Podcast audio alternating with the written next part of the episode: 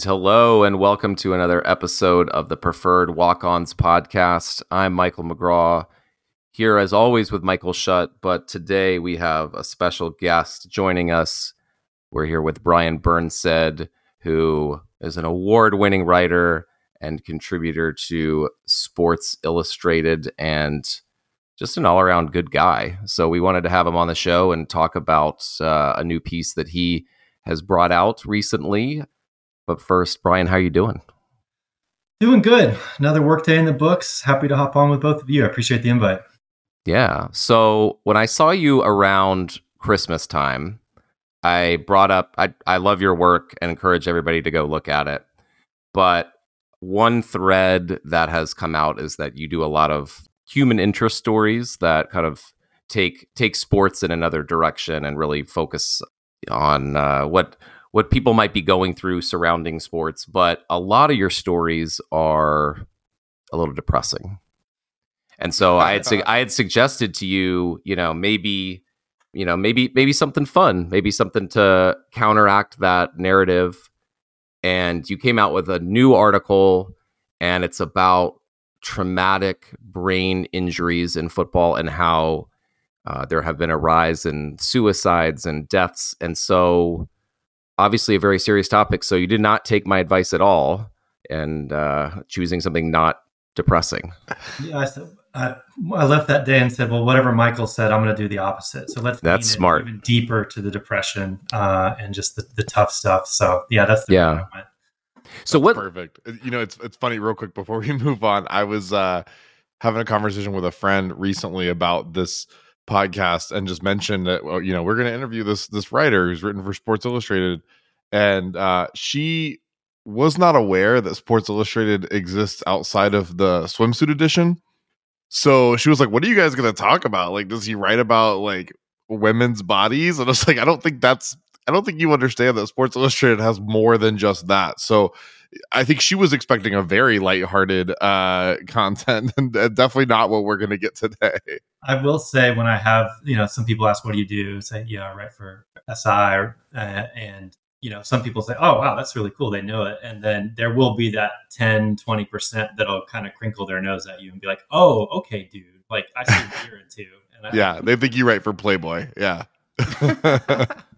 so this article, which is, is great, what what led you to to kind of get into this? Like, what what drove you to cover this story?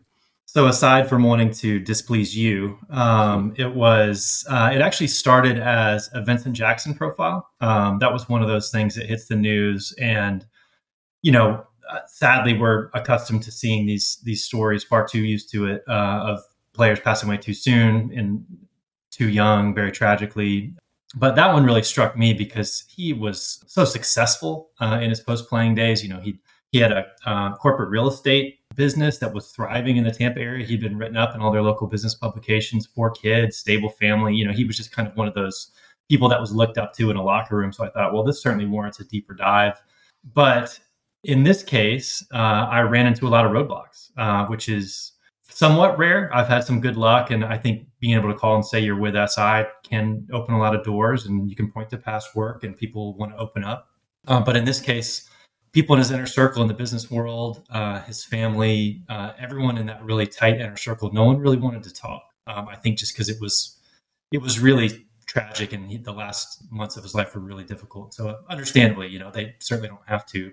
So you, you take a different route in trying to get into that story and you start talking to as many former teammates as you can find. You know, he played for the Chargers and played for the Bucs. So I just started calling around and trying to find uh, former teammates who might shed some light, might make connections, you know, that might be able to work my way in.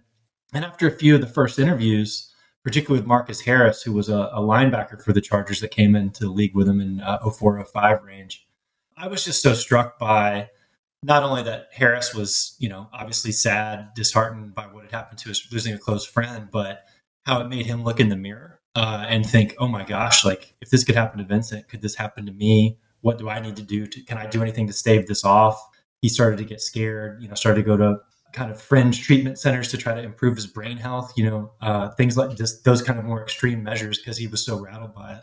Coming out of that conversation, I had a long talk with my editor about, you know, we could do the Vincent Jackson thing, but without the access, we're not going to get the color that makes it worthwhile. You know, when we try, when I do a story, I try to really make bring it to life the best I can. And without some of that access, is it really worth doing? I don't know. And like I said earlier, we kind of we've read that versions of that story for 10 or 15 years now, which is troubling. So what's a new angle? And this new angle popped up it kind of as we talked it over, uh, the Marcus Harris interview really revealed itself to us that maybe the story isn't the people that die, it's the people that are left behind, the teammates that are left behind. And what what how do they reckon with it? How do they reconcile that? How do they what happens to them when they look in the mirror and think about their friends? And so that spawned more conversations with his former teammates and led to talking to other former players and agents who have dealt with this. And that's what led me to Ray Crockett, who that anecdote in the story was pretty powerful. I was amazed at how open he was with me about his personal struggles and thoughts of suicide and just how low he, he'd gotten.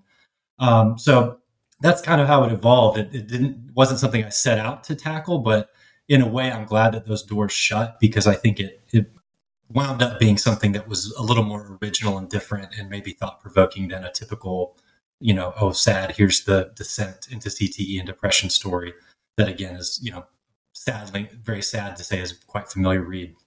Yeah, that that angle of uh, current players, but but also former players who are still here. The way you put it was very poignant. The ones who are left behind.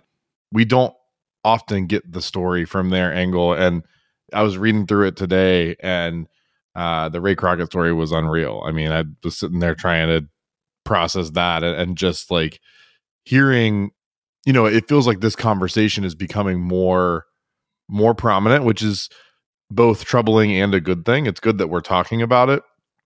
I, I think one of the one of the big shifts that strikes me is because we're talking about it. Hopefully, we can take some strides to improve things in your conversations, I know there was a little bit in the piece about this, but what have you seen in terms of strides that are being taken to try to help prevent stories like Vincent Jackson's from becoming or, or from from continuing to be commonplace?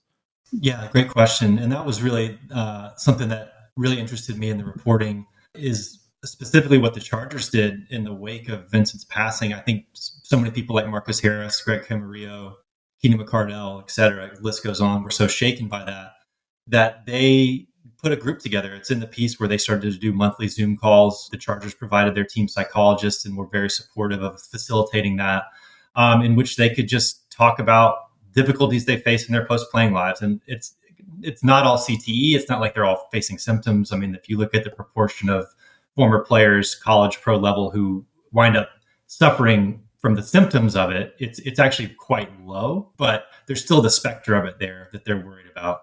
Uh, and then there's just also the difficulties in losing your identity as an athlete to, to reach that level as a college player or an NFL player. That's all you've been a football player first, above all else, for the majority of your adult life and in your childhood and teens.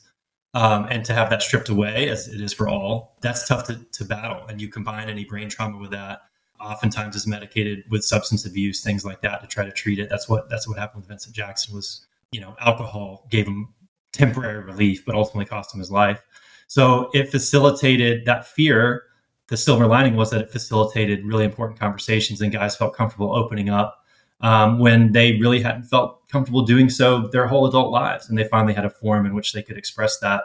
And I was, I thought that was really neat. As far as I could tell, it's not like I was able to get in touch with every team and, and ask them, "Hey, are you doing something similar?" But asking around, it seemed relatively without precedent. I don't want to say definitively this was the only time that this sort of you know retired player group almost group therapy sessions were happening, but I certainly haven't seen that written about uh, or discussed or in my reporting I didn't encounter it. And the players said it was really meaningful and they're going to try to continue to do maybe in-person versions of it in the off seasons, things like that. And maybe having read that the Chargers were doing this, other teams may may step up and, and try to create similar programs. I, I do think that yeah, the the positive that comes out of all these sad headlines is that, especially with mental health coming to the forefront in college athletics and pro athletics, and being more and more accepted that it can be discussed, I think that's healthy. That's very helpful, uh, and I think that people are going to start feeling more and more comfortable with opening up to each other, to professionals, et cetera, uh, that can help them out.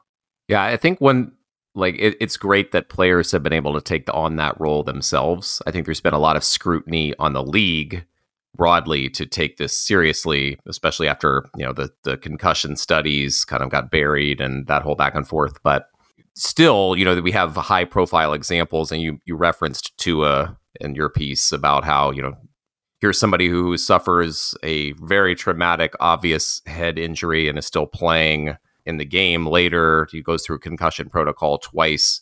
You know, is is there anything more broadly that the league could be doing? I mean, it, again, it's great that players are taking this on on their own, but you know, is there something more that football itself should be doing?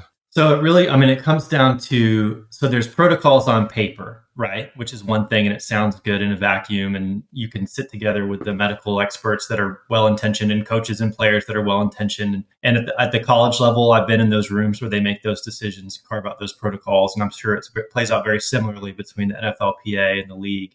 And that's all well and good, but when the rubber hits the road, does the protocol stand up to the moment? Right? And that's what we saw this year with Tua in particular, that it certainly did not.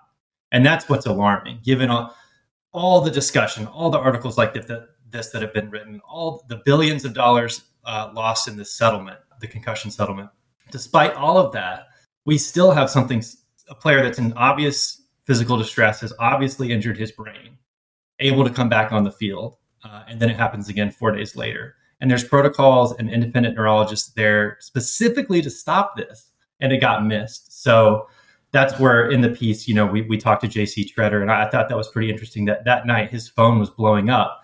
A different manifestation of that same fear. It's not players saying like oh my gosh like protect me from cte protect Tua from cte but it's just that acute like we know this shouldn't be happening. We don't want to see this. How do we protect uh, each other essentially if, if the protocols won't?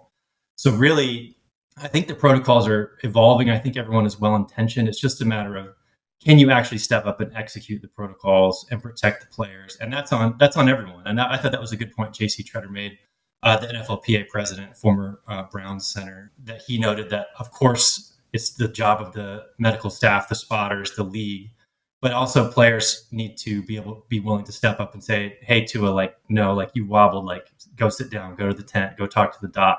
I know you're our star quarterback and we need you for the game, but can can they protect each other? Because when you're in the heat of the moment, you just want to be on the field, so that the teammates have to look out. Should that be their responsibility solely? Absolutely not. But the the whole community involved in the game, players, spotters, physicians, coaches, need to be on the same page and making sure the protocols are adhered to. Otherwise, this problem will just perpetuate. It sounds good on paper, and then that paper is lit on fire the second his head hits the ground and he's still in the game. Yeah, I think one of the most difficult things about this, even though I, I don't necessarily think this should be difficult, is we have a hard time balancing the thing that should be priority, which is concern for the welfare of players, with this kind of old school mentality about football that it's a it's a tough physical game. People get hurt, you know, like my like growing up playing sports as a kid, like it wasn't even that long ago. And I remember just wording about somebody getting their bell rung and just being able to get up and go now we know more about the long term impacts. And it feels, especially with the NFL, it feels like there's so much fight between the sort of business of football, right? You want Tua out there, you want guys like that out there, and and sort of what we think football should be, but that pales in comparison to the significance, the importance of protecting these people. My my curiosity here is because we talk so much on on this show about college sports in the NFL, it's one thing. I, I struggle. I mean, I love college football. I struggle sometimes watching it, honestly, because when I watch the NFL and I see somebody like Tua, there's at least a part of me that understands that he has the financial means to get care and um, the resources are there. I struggle when it's college kids, college kids who are just trying to have a shot, and and they're kind of they're putting themselves at this risk as well, if not greater risk, because the the the technique is not always as good, right? So tackling may not be as sound. And I'm just curious if, if kind of if you've seen uh, uh, what kind of differences you've seen from the pro and the college level in terms of kind of addressing this issue. Um, are there conversations taking place? I mean, that's that's early on, right? Versus like retired NFL players um, about how to address this kind of preemptively, or or what changes maybe have been seen there. Have you seen anything in your conversations? Definitely. I mean, I uh, before I started with SI, I wrote for the NCAA's magazine for about seven years and covered actually covered the health and safety beat there and was involved in a lot of the discussions about concussion studies, protocols, things like that. So I can say it is a chief concern, and there have been huge, huge investments and money and time and brain power into walking up to this issue. Much like the NFL, is it perfect? Absolutely not. Right? Like the, the protocols are evolving. Can you expect a like a D two game with like limited?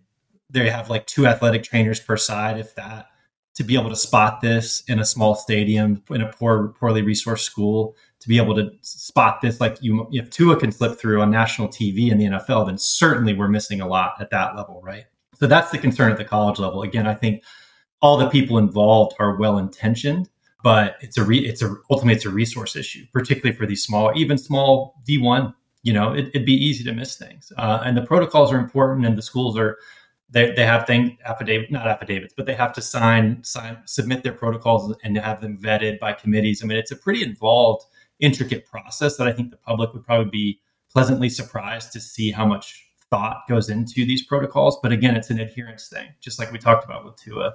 You can have the protocols, but um, if it's a small school and you miss something, that kid might be in danger. If it's a big, big game and you know national championships on the line, maybe you're inclined to push them back out there. And like you said, they're not, you know, I mean, NILs helps, but they're not paid. They're young. Their whole future's ahead. Maybe they're just doing this for the scholarship, or they're you know they're a walk on and they're and they're getting to, to try it but they're going to go off into whatever else after it's not their whole life so yeah the i think the the moral conundrum is stronger at the college level for the points you raised because while they're coming in eyes wide open the risk reward leans a little more risk right and at that level then the the rewards are obvious at the NFL level but the the risks are about the same at the college level but then you have less financial compensation, less mechanisms there to protect them, et cetera. Even if things are moving in the right direction, it's just a it's a resource issue at, at its core.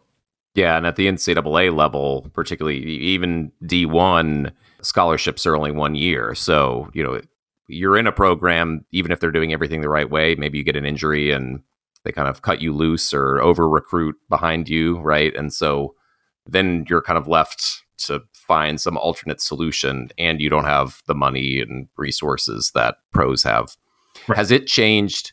I, I have a similar feeling to to what Shutt said about like I've I've grown up loving college football.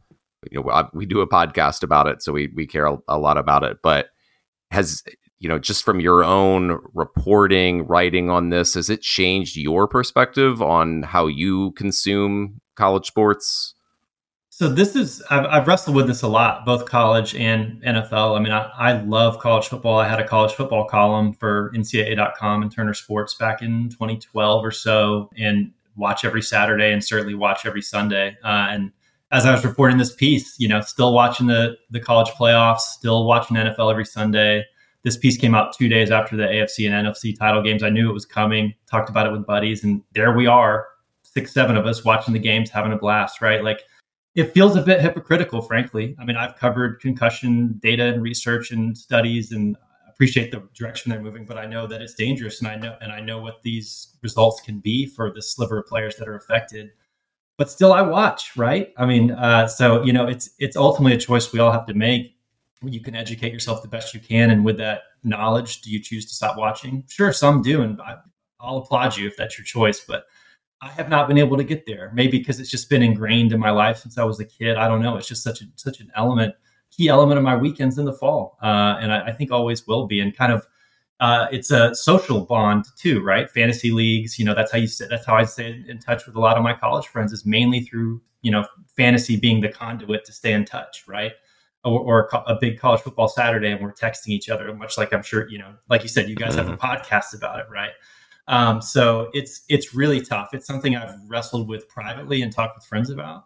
But I can't say I've ever encountered something that I felt was so egregious, even though a lot of it has been egregious, to make me say no, I'm, I'm turning it off. And and the the problems they're improving, the solutions are coming, but they're going to keep trickling out rather than being abrupt because I think so many people react the same way. Like the viewership's not going anywhere, right? Like people worry, oh, hey, it's a crisis. It is a medical crisis, but it's not a viewership or fandom or money crisis. Like none of that has been diminished at all by any of this.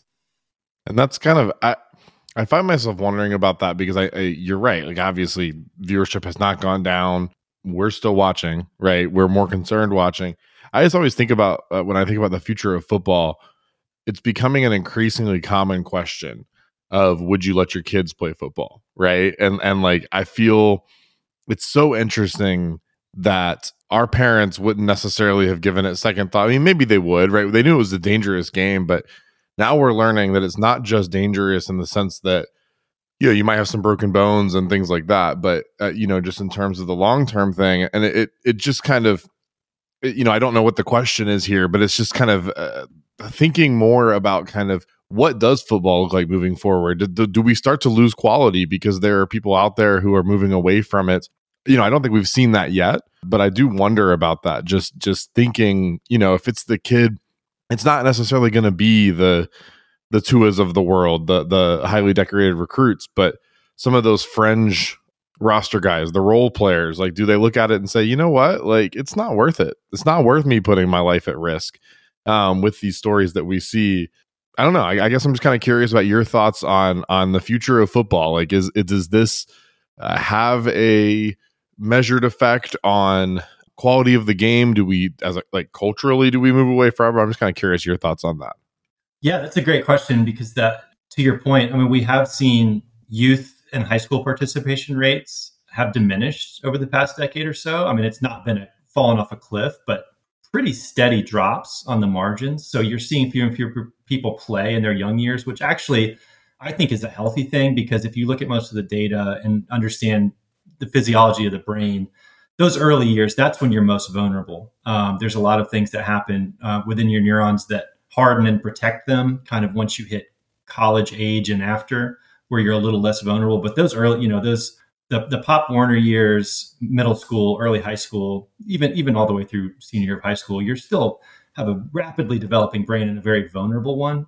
And I think parents have taken that to heart, and that's why you're starting to see some participation rates drop.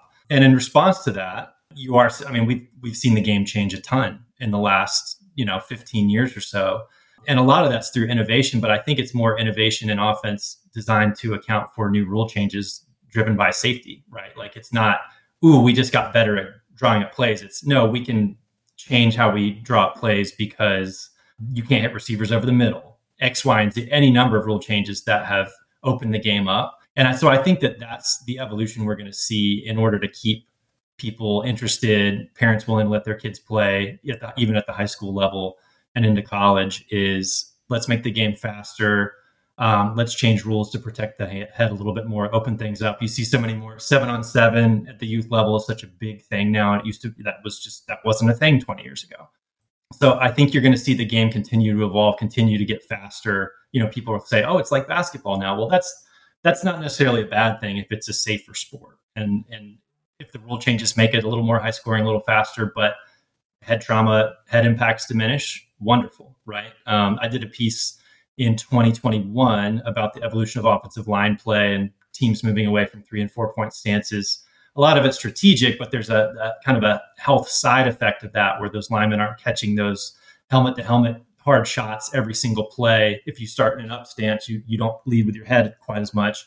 And that's really where they've found more of the long term effects are derived from those repetitive low hits that won't even render a concussion, but you catch 70 of those in a game and tons and tons in camp and practice, they add up. And that's where the danger lies. And so now you're seeing, if you watch a game, there's there, a couple years ago, there was a clip, it was Dolphins Chargers, and the only lineman that was down was the center. All the offensive linemen were standing up, and all the, the defense was in the amoeba. The Dolphins like to run that amoeba. And so everyone, when they impact, their their their eyes are up. They're kind of jockeying with their arms. They're not just plowing into each other with their helmets. So as the game evolves, I think the rules for safety's sake are going to necessitate more of that style play, which is aesthetically pleasing. It's fun. It's fast. It's still football. It's just it's just it's just different uh, in the name of safety. But I don't think it makes it any less entertaining. Yeah, I wonder if as generations move on, and we get a younger generation that's more used to a freer form of football. I mean, our parents probably much more interested in seeing heavy hitting defenses, right? But here we Pat Mahomes just won the Super Bowl and they were flying all over the field, right? And so that's what that's what this upcoming generation is used to and so maybe there are ways generationally that that changes. Do You mentioned rule changes, you know, for me this is where I feel kind of hypocritical is like I feel like there are a lot of rule changes, particularly at the college level, in trying to eliminate those helmet to helmet hits, right? But then, kind of in practice, in watching the game, you see a helmet to helmet hit, and then there's like a targeting review, and people are debating, and then it's you know really comes down to like, oh, is this guy going to have to sit out a half, you know, next week, right? That and and a lot of the announcing kind of focuses on that, and like, oh, they got a big game next week, and he's going to miss the first half, so. And and I fall victim to that too. You know, I watch a game and I'm like, ah, we were we're really going to need this guy next week. But you know, also maybe somebody really just had a traumatic brain injury on the on the field. Yeah, it's the cultural part is is interesting. When I was at NCAA, they poured a lot of money into studying concussions. You know how they happen, why they happen, et cetera. It makes sense. But there was also a ton of research grant money assigned to studying culture and ways to improve culture and change acceptance of not only don't make that hit, but if you feel woozy, tell your teammates that sort of stuff. So people are going to have to invest time and money in helping that culture pivot. To your point, like the announcer says, "Oh, we're going to miss him next week," you know, if the culture shifts enough, it's, "Oh, he's out next week because he shouldn't do that. That's egregious." Right? Like that should be the accepted message. And it takes I think we will get there. You know, you see big hits, the Tua thing, everyone's up in arms. That's what a pivot that is from 10 years ago when people would have been like, "Ooh, you know, what a sack." You know, that was not what was uttered in the moment. So I think we're getting there, but it's it's going to take time. And the college stuff, yeah, it just 18 to 22 year old guys, macho, testosterone just going nuts, and you just want to be the baddest dude out there. And it's really hard to rein that in and be like, hey, buddy, like don't spear him, or you know, if you're feeling bad, come sit down because it's safer. Like that's a that's a tough pivot, especially with. I mean, we know. Uh, I don't want to stereotype, but college coaches are college coaches, right? And they don't. They're typically not the most thoughtful about things like that. Though I do think that in that community, that has we started to see some some big strides there as well. Well, it's hard too when you're like trying to train, you know, college kids to be considerate about these things and understanding them and then you've got like a strength and conditioning coach headbutting somebody with helmets on like you know it, it's tough to model that. Well, I, I, will say one of the things i've noticed over the last couple years as an nc state fan uh, we've had a safety who played for us for a, a few years now tanner ingle who's like you know real hard hitting safety and sure there'll be a, a, an individual hit where everybody's like, oh, you know, hell yeah, that was a great hit. But he's had a few, uh, quite a few targeting ejections, and I feel like it's it's kind of cool to see the fan base sort of turn to like, okay, you can't do that, right? Now, to to McGraw's point, some of it may be coming from a we need you in the game kind of standpoint, but I think even that is progress towards eventually like hopefully the criticism is you can't do that because that's unsafe, right? And it's unsafe for the person you're hitting it's unsafe for you it's it's not worth it and it doesn't necessarily make the game better. I mean over the years there have been football players who have built their careers on being hard hitting players but it doesn't there, there's a way to do that that is safer and healthier. So i do hope we see kind of a a long term shift um, in terms of kind of how we view those hits in football which I, I think is coming. Like you guys were saying, like the shift to kind of how what what brand of football we enjoy more now. I think it is ch- kind of changing in a way that that could be beneficial here. I loved your um, point about strength coaches as setting the culture because that's yeah. I did a piece on that uh, for the NCAA's magazine. It's probably been about five five or so years, and and this was a we were just on the vanguard of it then. Uh, this was a huge concern amongst the sports medicine community at the college level where you have athletic trainers trying to stick to these protocols and coaches trying to, you know, enforce, hey, we've got to do X, Y, and Z for the sake of health and safety. And the strength coaches are poorly regulated field. They're making strides there. They're trying to rein that in. But yeah, you'll see these guys, head, like you said, headbutting on the field and just the, the general mentality in the weight room of like, you see these weightlifting videos and they're just going nuts, like mm-hmm. doing crazy maxes. And it's like, is this actually helping your athletic performance or is this just a helpful recruiting tool and like hype video and like strange culture thing? But guys are get like athletic trainers i talk to at d1 levels are saying like half the injuries i see in a given year are because of mistakes in the weight room and overtraining and like pushing too hard this kind of hyper macho mentality that's not targeted scientific way to build your body and your athleticism. That's that's a massive issue that goes really underreported and under discussed within college athletics. And the big big programs they give the keys to the castle to the strength coaches to set the culture, set the tone. They're they play a huge part in that in recruiting, uh, in connecting with the players. But which are they leading them the correct direction? Are they behaving appropriately within what we know about exercise science and everything else we've already discussed?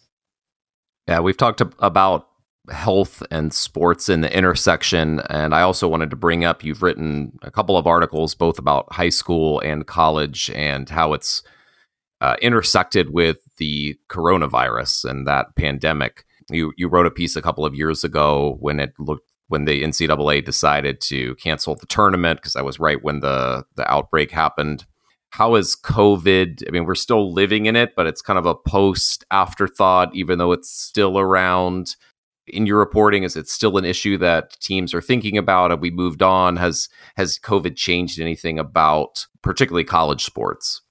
You know, I obviously it did in the height of the pandemic, pre-vaccine. I mean, the the financial toll and what it did to athletic departments and layoffs and kids having to go home. I mean, that's been well documented and was a massive effect. But longer term, uh, no, I don't. Frankly, I think it's kind of people were eager to get back to normal as soon as the science said it was okay to, and as soon as they did. I mean, I think the college level in particular, because you're affiliated with institutions of higher education, or they took that seriously because the campuses did, right? So the athletics departments adhered to maybe more stringent rules and regulations than you might even see the, in the public level or state level. But no, as, as of now, I mean, everything I've, I've heard in talking with former colleagues there and then also just in reporting is that we're kind of back to normal and people are happy to be. Uh, I don't know if there's any real lasting changes of that other than knowing, you know, hey, something like this can come along and upend us. But you know, it was stunningly temporary. Like the the economic fallout. If you look at the you know the NCAA financial numbers, you know they obviously had that dip, and that's what I wrote about, where they had to they gave up a bunch of the tournament money, got the disaster insurance payment that you know it, they definitely had to tighten their belt, and it caused layoffs at schools and at the NCAA itself, and it was a fraught time. But the money's back. You know, if you if you look at the financials, they had a great year last year, so it was uh, it was a very large blip in the grand scheme. If you look at the overall trajectory over a 10 year period, you know, the financials for the schools and for the organization itself look look fine. And as far as cultural impact, I, I don't know. Maybe it makes people more conscientious or glad to be there. Tough to say, but it kind of feels like business as usual by this point. That's not to downplay the major impact it had on society and college athletics and all that it did for quite some time. But as of now, I don't, you know, it's back to normal. I do wonder if there is a little bit of um, uh, the rich get richer part of this, right? You know, the, programs that have a lot of money and have big endowments, you know, are they able to survive this and have the resources compared to some other programs that maybe have had to make some really tough decisions, you know, following the layoffs that they made, right? Like, is there is that a consideration, or am I just reading too much into that? No, I think that's that's a good point. That's probably something I missed when initially answered. Is that you did see you know when teams are when schools are making cuts they're they're cutting the teams on the fringes right? They're more they're going to cut a cross country team before they cut their second offensive football assistant right? Because mm-hmm. that they probably spend as much on cross country as they do for their like fifth highest paid coach. So that i don't i haven't done enough reporting to speak on it intelligently to know whether or not those are creeping back but i do know that that was a big epidemic within college athletics that you're losing fringe programs, even at big schools. And then certainly the smaller schools that have fewer resources were really badly impacted and lost a lot of sports and personnel and things like that. So I'd imagine it takes longer for them to creep back to some level of normal than what we see every Saturday on ABC at 7 p.m. Which I think is a, you know, kind of a bigger picture example of the impact that inequity has on on how the the pandemic hit people. I you know I was reading today your um the article on the the uh, high school football in, in Georgia and just thinking about stories of people who like you know maybe the resources aren't the same as some others across the country who you know you know there's kids who lost maybe a high school football season to covid or whatever sport right? But they were able to access private training and coaching and whatever but also the impact on recruiting. I, th- I think it's been interesting to see uh, what the, uh, the pandemic did to did to recruiting and did to kids who are again fighting for those spots we mentioned earlier with some of the health concerns it's different right it's different for the high profile recruits and and the big stars but all of these things really for some of these kids can be life or death, right? And so I know, you know, some of the angle on that story was football as an escape route and kind of looking for a path to a better future. You know, so seeing kind of COVID impact that, I don't know if if I mean I, I just really I enjoyed that story a lot and I wasn't sure if kind of there's any update if you know anything about kind of where what that looks like moving forward for some of those kids or that team yeah, that was uh, fall of 2000. So it was right in the, I was embedded with them kind of, it was mid pandemic. It was after Albany had been hit really, really hard. But it was, I mean, I was nervous reporting it because that was the first time in the pandemic I'd really gone anywhere and stayed in a hotel. And this is pre vaccine. And Albany had been an epicenter for this. And I'm, the photographer and I are going into the locker room with 50 kids, you know, and that was, that was uh, nerve wracking. Uh, but they, they were happy to be there because it was, like you said, it was their release amid all this difficulty and I think you make a great point about the resources because I think the kids like Jumarcus, who was on the cover and who we featured kind of on and off throughout that story, you know, came from a difficult household, multi generational household, crammed into a small place, and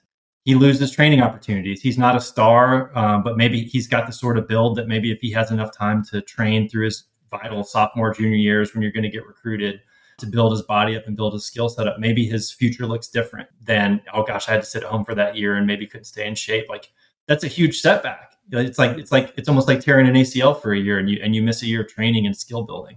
And who knows how many thousands of kids on the fringes, right, that maybe could have gone and played low level D1, lost that training ability, lost that year, and, and now they couldn't. I'm not sure if he. I think that they are. They would have just wrapped up his senior season, so I'm not sure if he's been recruited anywhere um, but I have it's I certainly haven't seen his name circulating, so I do think it kind of fits what you're getting at. Whereas the star quarterback, certainly not well off, but from a more stable household and was freshman star QB.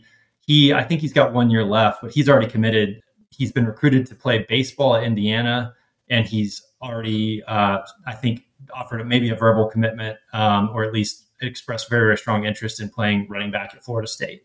Um, so like the the star guy got through it and his future looks pretty bright, whereas the fringe guy, it's a little murkier. Like he need the impact of that missing year didn't hit the star player quite as much as it did the fringe guy. Yep. I think COVID accelerated a number of changes that were probably likely to come anyway. You know, we've had schools deciding that they need more money and forcing them. I, I put forcing in quotes, but forcing them to make uh, realignment decisions, you know, trying to consolidate into bigger conferences with bigger TV deals. You have players who now have been able to capitalize on NIL stuff and get an extra year of eligibility. So it seems like there's a lot going on, and it feels to me as kind of the Wild West. Like, I really don't know what to expect in five, ten years from any of this, right? And there, and the NCAA is does not have the most uh, firm grasp on being able to set and enforce rules on these kind of things. So, uh, given your experience uh, working for the NCAA's magazine, how do you see the landscape changing or going in the next few years? It's uh, it's murky, like you said. Uh, I mean, they certainly the the losses they took in court really kind of stripped them of the ability to enforce a lot of the rules that they used to enforce or might want to enforce. And when I say they, this is something that uh, not just because I work there, but I just think it's something that people don't really understand. And maybe maybe some do. I mean, you guys probably do. You you you know have a pod about this, really care about it. But I think the general sporting public doesn't really realize like the NCAA is a helpful catch-all term for your favorite team with it and your college president, hmm. right? Because those are the people having sat in those meetings. Yes, the NCAA execs have some measure of sway. They can set the tone, they can set priorities, but the people pushing the button on votes and making the big decisions are university presidents. And so it's helpful for the college because pre- you don't want to say like, "Oh, I hate UVA because they made X decision that I feel exploits athletes." You can say, "I hate the NCAA and that guy Emmert in that little in that glass building in Indianapolis."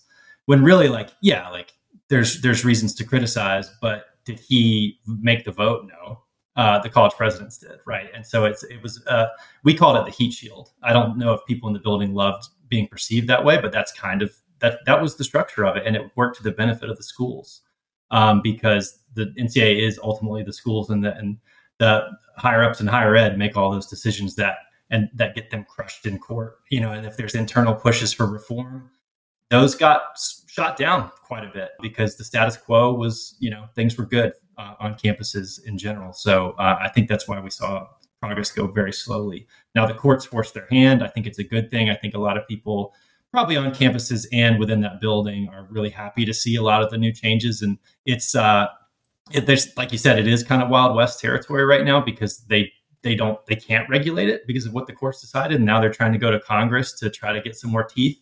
I don't think that's going to go very well. I've, I've seen people on both sides of the aisle say like, no, like get your own house in order, right? This is not our job. Uh, and I agree. I mean, I, I don't, I don't, I don't see how they could think, oh yes, we'll just have the federal government go set the rules for us. I mean, so I think it's going to continue to be an ever evol- ever evolving chaos. Uh, I don't I don't know if there's really uh, a clean end to this. I just think it's con- continually change and change and change. But I think most of the changes have been, at least of late, have been for the betterment of the athletes. I mean, the fact that they have access to these this NIL funds and everything like that, that that's a, that's a big change. It comes at the cost of tradition, and we like we like our tidy Big East. You know, in basketball, that's gone and it, even the ACC is blown up, and you know all the conference realignment. As a fan, it's kind of a bummer, but if you're on the campus, if you're a kid, the changes I think have largely been positive. Um, but no, I don't. I don't see the dust settling anytime soon. That's a long way of saying that. Yeah, but like, isn't it objectively more fun to blame Mark Emmert for everything? I feel like the uh, or whoever, right? Insert Jim Delaney or, or, or Jim Phillips or whoever. I, I miss being able to blame uh, Swofford for everything bad that happened in the ACC the uh realignment stuff is i'm glad you brought that up because i was actually thinking this morning about this and it does feel as a fan like i don't know I, have hated certain things like I, i'm not i'm not emotionally ready to talk about usc and ucla in the big ten. That that's not something i can process. I i'm still not even like there with maryland right? So like i, I haven't had time to figure that out. But you know at the end of the day i think it still is is a path towards something that could be even a lot more fun. Like we're going to get Texas Texas A&M again, right? Like we're going to get some of these things and just games that are going to be like you know, Ohio State's not going to get to cakewalk through a schedule as as easily, right? Um I just I think there are things that can be really good, right? I, I think this is the sort of you know, McGraw and I for New Year's did a like fans resolutions, and we were talking about uh, one of my big things is always this is supposed to be fun, right? Like, so I try to look at the positives. I feel like there's a lot of good in this, right? I love the fact that these kids can profit off of their name and likeness. I love the loosening up the transfer stuff so that you know a kid uh, like Casey Morsell uh, can go pursue an opportunity that's better for him. You know, I, I just think overall we're in a better place than we were. I, I agree. It, it needs to get. There's got to be some better regulation. They've got to figure out how to make all of this work. But it seems to me that all of it is coming from a very positive place and can lead us to a very positive place. Yeah, if you you know you think about maybe ten years ago, fifteen years ago, uh, a random Saturday in October, it's like oh, there's only you know two ranked teams playing. There's only two matchups with ranked teams. You know, bummer. But if everyone consolidates in two or three conferences and you're just going to have heavyweights go at each other every weekend, I mean, that's that's fun, right? Like that's good for the fan. Like you you give up tradition for the sake of getting to see awesome games every weekend. Perhaps, perhaps that's where we're going. It certainly seems like it. Um, so you know, it's tough. I'm sure 15 years ago, a lot of people are arguing like, I want to see better games. Why don't the heavyweights schedule each other and play every weekend? Well, now you're going to get that, and then you're still going to have people talking on the other sides of their mouth saying like, I miss tradition. I miss seeing this this matchup you know, in which Northwestern gets dusted by Michigan every year or whatever, you know, like, okay, like I think I think we are moving in a better spot for viewers, for players, et cetera. I think I think it's exciting. I do worry a little bit. I, I don't know how many UVA fans see this, but I do worry because I think there are going to be some schools that have decent programs that are going to be left out of the cold from, you know, if you end up with conferences that are, you know, the SEC and the Big 10 have 20, 24 teams or something like that.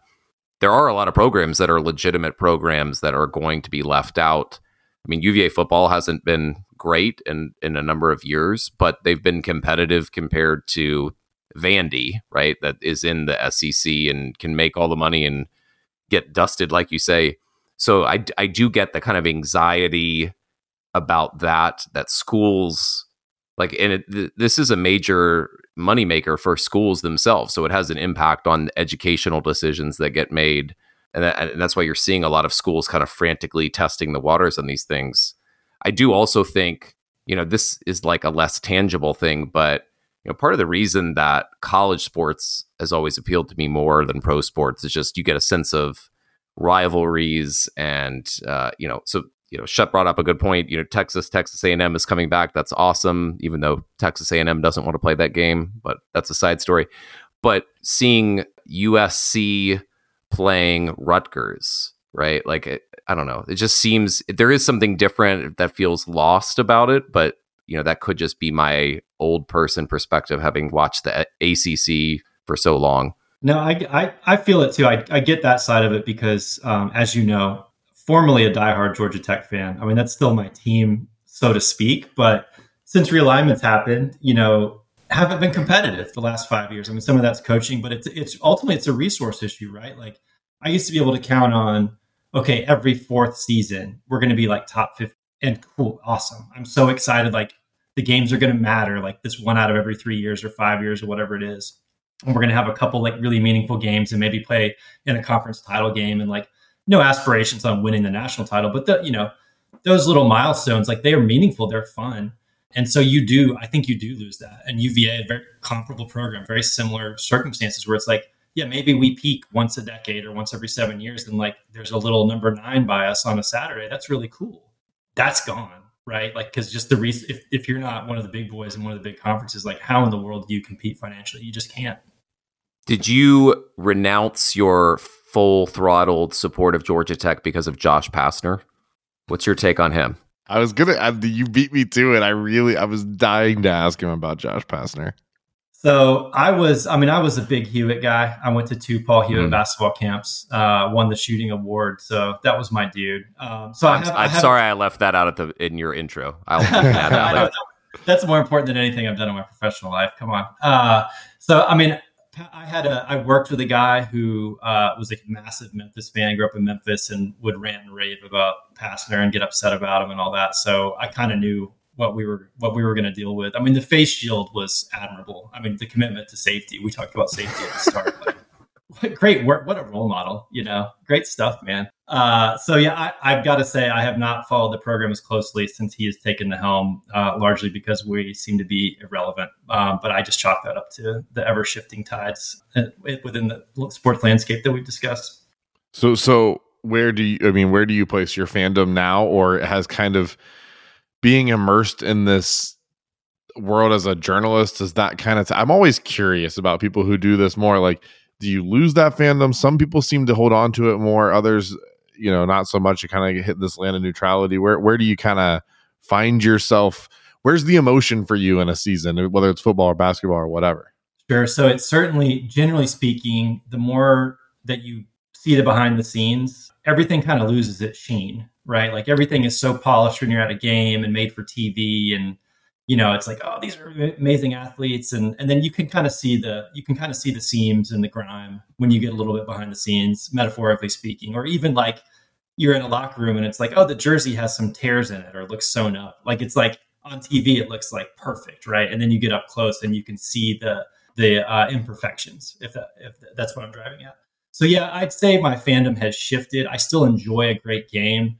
And I'm not as diehard as I was when I was younger. And part of that could just be age. You know, you got a lot more going on when you get older but I still do, you know, like NFL, I still watch, and I'm still a huge Falcons fan, which has caused me nothing but just intense, searing agony for my whole life. And you know, if Georgia Tech ever were to ever put a basketball or football team together that was halfway decent, uh, I would I would pay more attention.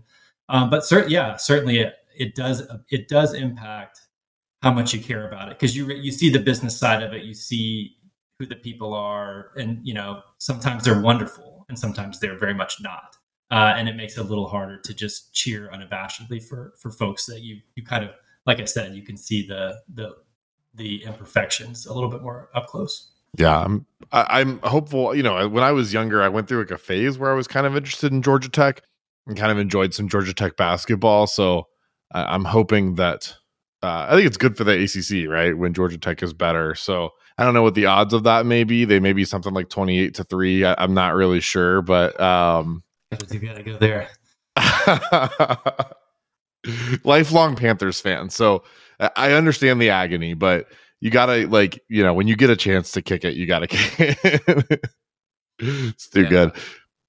We uh Brian and I attended one of my least favorite sporting events of all time. I, I don't remember the year, but it was a UVA Georgia Tech game. And in the middle of the game, this driving rainstorm came out of nowhere and also dropped the temperature by like 30 degrees. Oof. And I just, our, our mutual friend Ben was with us, and we were just standing there. And I, I think UVA also got destroyed in the game. So it was just like a the perfect storm of horribleness and I just remember sitting there thinking, like, as a fan, I you know had gone through college and was like, you know, I'm going to stay through anything, stay through the elements. But I, I feel like there was a moment we just kind of looked at each other, like, you know, we're adults now. We we can leave. Like we we're all going to die of pneumonia here if we stay for the second half.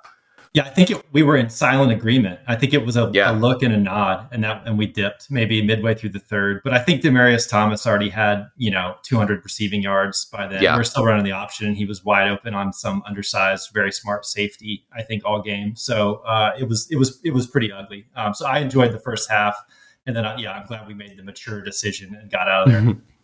well, I know I know you've got a busy schedule, so we want to get you out of here on this last segment that we do uh, with our guests, which is to remember a dude. So uh, maybe maybe this will help you think back to nostalgic days when you were more of a fan. So uh, for those uninitiated, we're we're thinking back to players who have just you know burrowed their way into our memories, even though they weren't necessarily the biggest or the most uh, high prestige recruit, and just just thinking about them. So I'll let you go first, Brian. Is there, is there somebody that's on your mind, you know, for this segment? Uh, this is perfect segment. Uh, we we talked a lot about Georgia Tech, and I mentioned the basketball camps that I attended in my youth. I think I went summer before ninth grade and summer before tenth.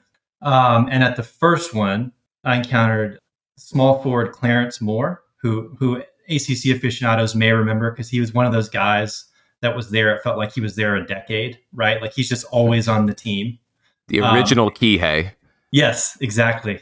Just wouldn't go away. And I, I, must have encountered him. It was either a second freshman year or second sophomore year. I don't remember. Super nice guy, but just roasted me mercilessly because I was, you know, I was coming, I was private school kid at the time, hadn't transitioned to the big bad public school for basketball quite yet, but I was going to hone my skills under Paul Hewitt's tutelage. So I what best to wear but a brand new Tim Duncan jersey with matching shorts. Um, just the coolest guy ever. Um, and so he and a couple of the other player Georgia Tech players that were there at the camp just just just really went in on me. Uh, and then at the end, he was gracious enough to let me play one on one with him.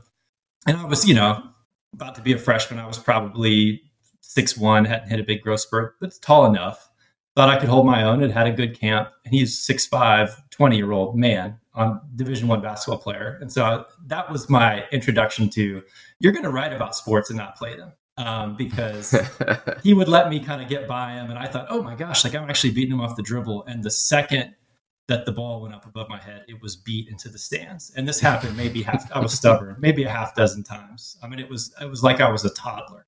And I think even if I, you know, repeated that my senior year when I was taller and better, if I'd encountered him again in his second or third senior year, um, starting small forward for the Jackets, I think we would have had the same result. Uh, but he was on that. He was on the team that went to the title game. I remember that very fondly. Uh, the 04 title game, that team meant a lot to me. I picked them to go in my bracket. I was so proud of myself. Uh, and I was really, I was cheering him on the whole time because he was, he was such a cool guy. You know, I was just a kid, and he, you know, you look up to guys like that. So that was a fun experience, and uh, just the guy I'll always remember fondly for that experience and for the fact that he, you know, he put up a solid like six point seven points per game for the better part of my youth. So it was awesome. I, I just that. did a little bit of quick research. Uh, he was also the coach at Kentucky State for a couple of years. Uh, back in 2010, 2011, led him to a winning season for the first time since 2000. So then resigned, and I can't find anything after that. But yeah, that's a that's that's a dude. That's a great dude. Well, I was inspired. I went with the same era of ACC basketball. The I, well, first of all, the first guy that popped in my head was a little bit later, and I decided he was too good for remember a dude. It was Jack McClinton from Miami. Uh, Mhm. he was Yeah, like an all good. ACC player. That guy's that's not a dude. So the guy I thought of uh, played at NC State from 2001 to 2005. So right there in that same kind of era. Uh, Levi Watkins. Hmm. Yeah, Levi Watkins was a, a parade All American coming out of high school. So he was a decorated recruit. He was the player of the year in Maryland. But at state, he really just was kind of like, you know, he was solid. Career averages of five points, two rebounds, like, you know, role player. But he's notable now because he's on the coaching staff. Uh, so he's kind of worked his way through some different programs. He's he coached at Buffalo, Arizona State, Ole Miss, and is now back. Um, but he was just always one of those players that uh, when I was younger watching, you know, you just you kind of pick a guy that's that's not the best guy on the floor, but you just like watching him play. He was kind of a bruiser, but also could shoot a little bit, which uh, I, I guess I kind of identified with. Yeah, Levi Watkins is my dude. I love watching him play. I love watching him coach now. That's a good pick. I'm, I'm glad that you picked somebody that you liked watching because I picked somebody that I strongly disliked watching. Stunning. As what? Yeah, I know, right? You're you're shocked by this, Brian. I went with a Maryland player of the yeah, I know, hated Maryland, Nik Caner-Medley. Oh, Yeah. So he his career, one thing I didn't realize about him until researching this, he was the Maine player of the year. Like he was the Gatorade player of the year from Maine. Oh wow, And he averaged like 36 points a game as a senior. So like this is a, you know, highly coveted recruit, came into Maryland, somehow always hit just like dagger of shots, even though he was uh he was he was like the original stretch four at six eight. Um, really good at shooting outside shots. But he never really managed to make it into the pros. He was signed as a free agent by the Pistons in 20, uh, 2006, but he ended up fracturing his foot. And so his career is just all over the place, right? Like he was still playing as recently as last year in something called Fos Provence Basket. sure. Uh, so in France. So, but man, th- but my my only Nik Caner-Medley story is that I met somebody that he briefly dated in college, and she broke up with him because he did not take her out to a nice enough restaurant when they went out. So well, she could be in France now. Look what she gave up. I know she could have traveled the world. yeah, I'm just But- looking at his like last few years. She could have been everywhere, man. He was in he was playing in Israel, he was in Kazakhstan, he was in Italy for a little bit. She really missed out on some travel. Japan, like, come on. He also he has a Azerbaijani passport, so like his family is from there. I think. Oh, it's Uh, his. Okay, the way you said that, I thought like he just he grabbed somebody else's passport. No, no, no, no. I mean, I, I assume that he like applied for it Yeah. legally, but well, yeah, fun Does, stuff. does he play for them? Like, um, like for their national I- team? I think he did. I don't think he does anymore. Someone, Nick, if you're listening, you can call in. Our next guest, the know. guy that you just said you hated I watching dislike. play, he's gonna be eager to come on the show. Yeah. Top score in Maine and top score for Azerbaijan. I mean, they just go hand in hand. Wow. Yeah, I mean, why not? Why not? Uh, well, Brian, thank you so much for your time. I encourage everybody to read Brian's stuff on Sports Illustrated and all throughout. He also has a great article on Clinton Portis from a few years ago. It's like one of my favorite articles on profiles on any professional athlete, uh, having grown up in the DC area. Um, you can look up his stuff or reach him on social media at Brian Burnsed, B U R N S E D. Always fun to talk to you, man. Appreciate it. Enjoyed it. I really appreciate the invite. Had fun. And uh, the next one actually is going to be lighthearted. I promise. I was gonna ask you I'm, if you I'm gonna anything hold you to coming that. Up. I was gonna ask you if you had anything coming up that you wanted to plug, or if you're if you want to hold your cards close to the vest. I get it too. I do. I well, I can't say what it is, but it'll be in the issue that closes in March. So about a month and a half or so, you'll, we'll, we'll see it uh, in print and online. Can't wait. All right, man. Talk to you later. Thanks, Appreciate Brian. it, guys. Thanks.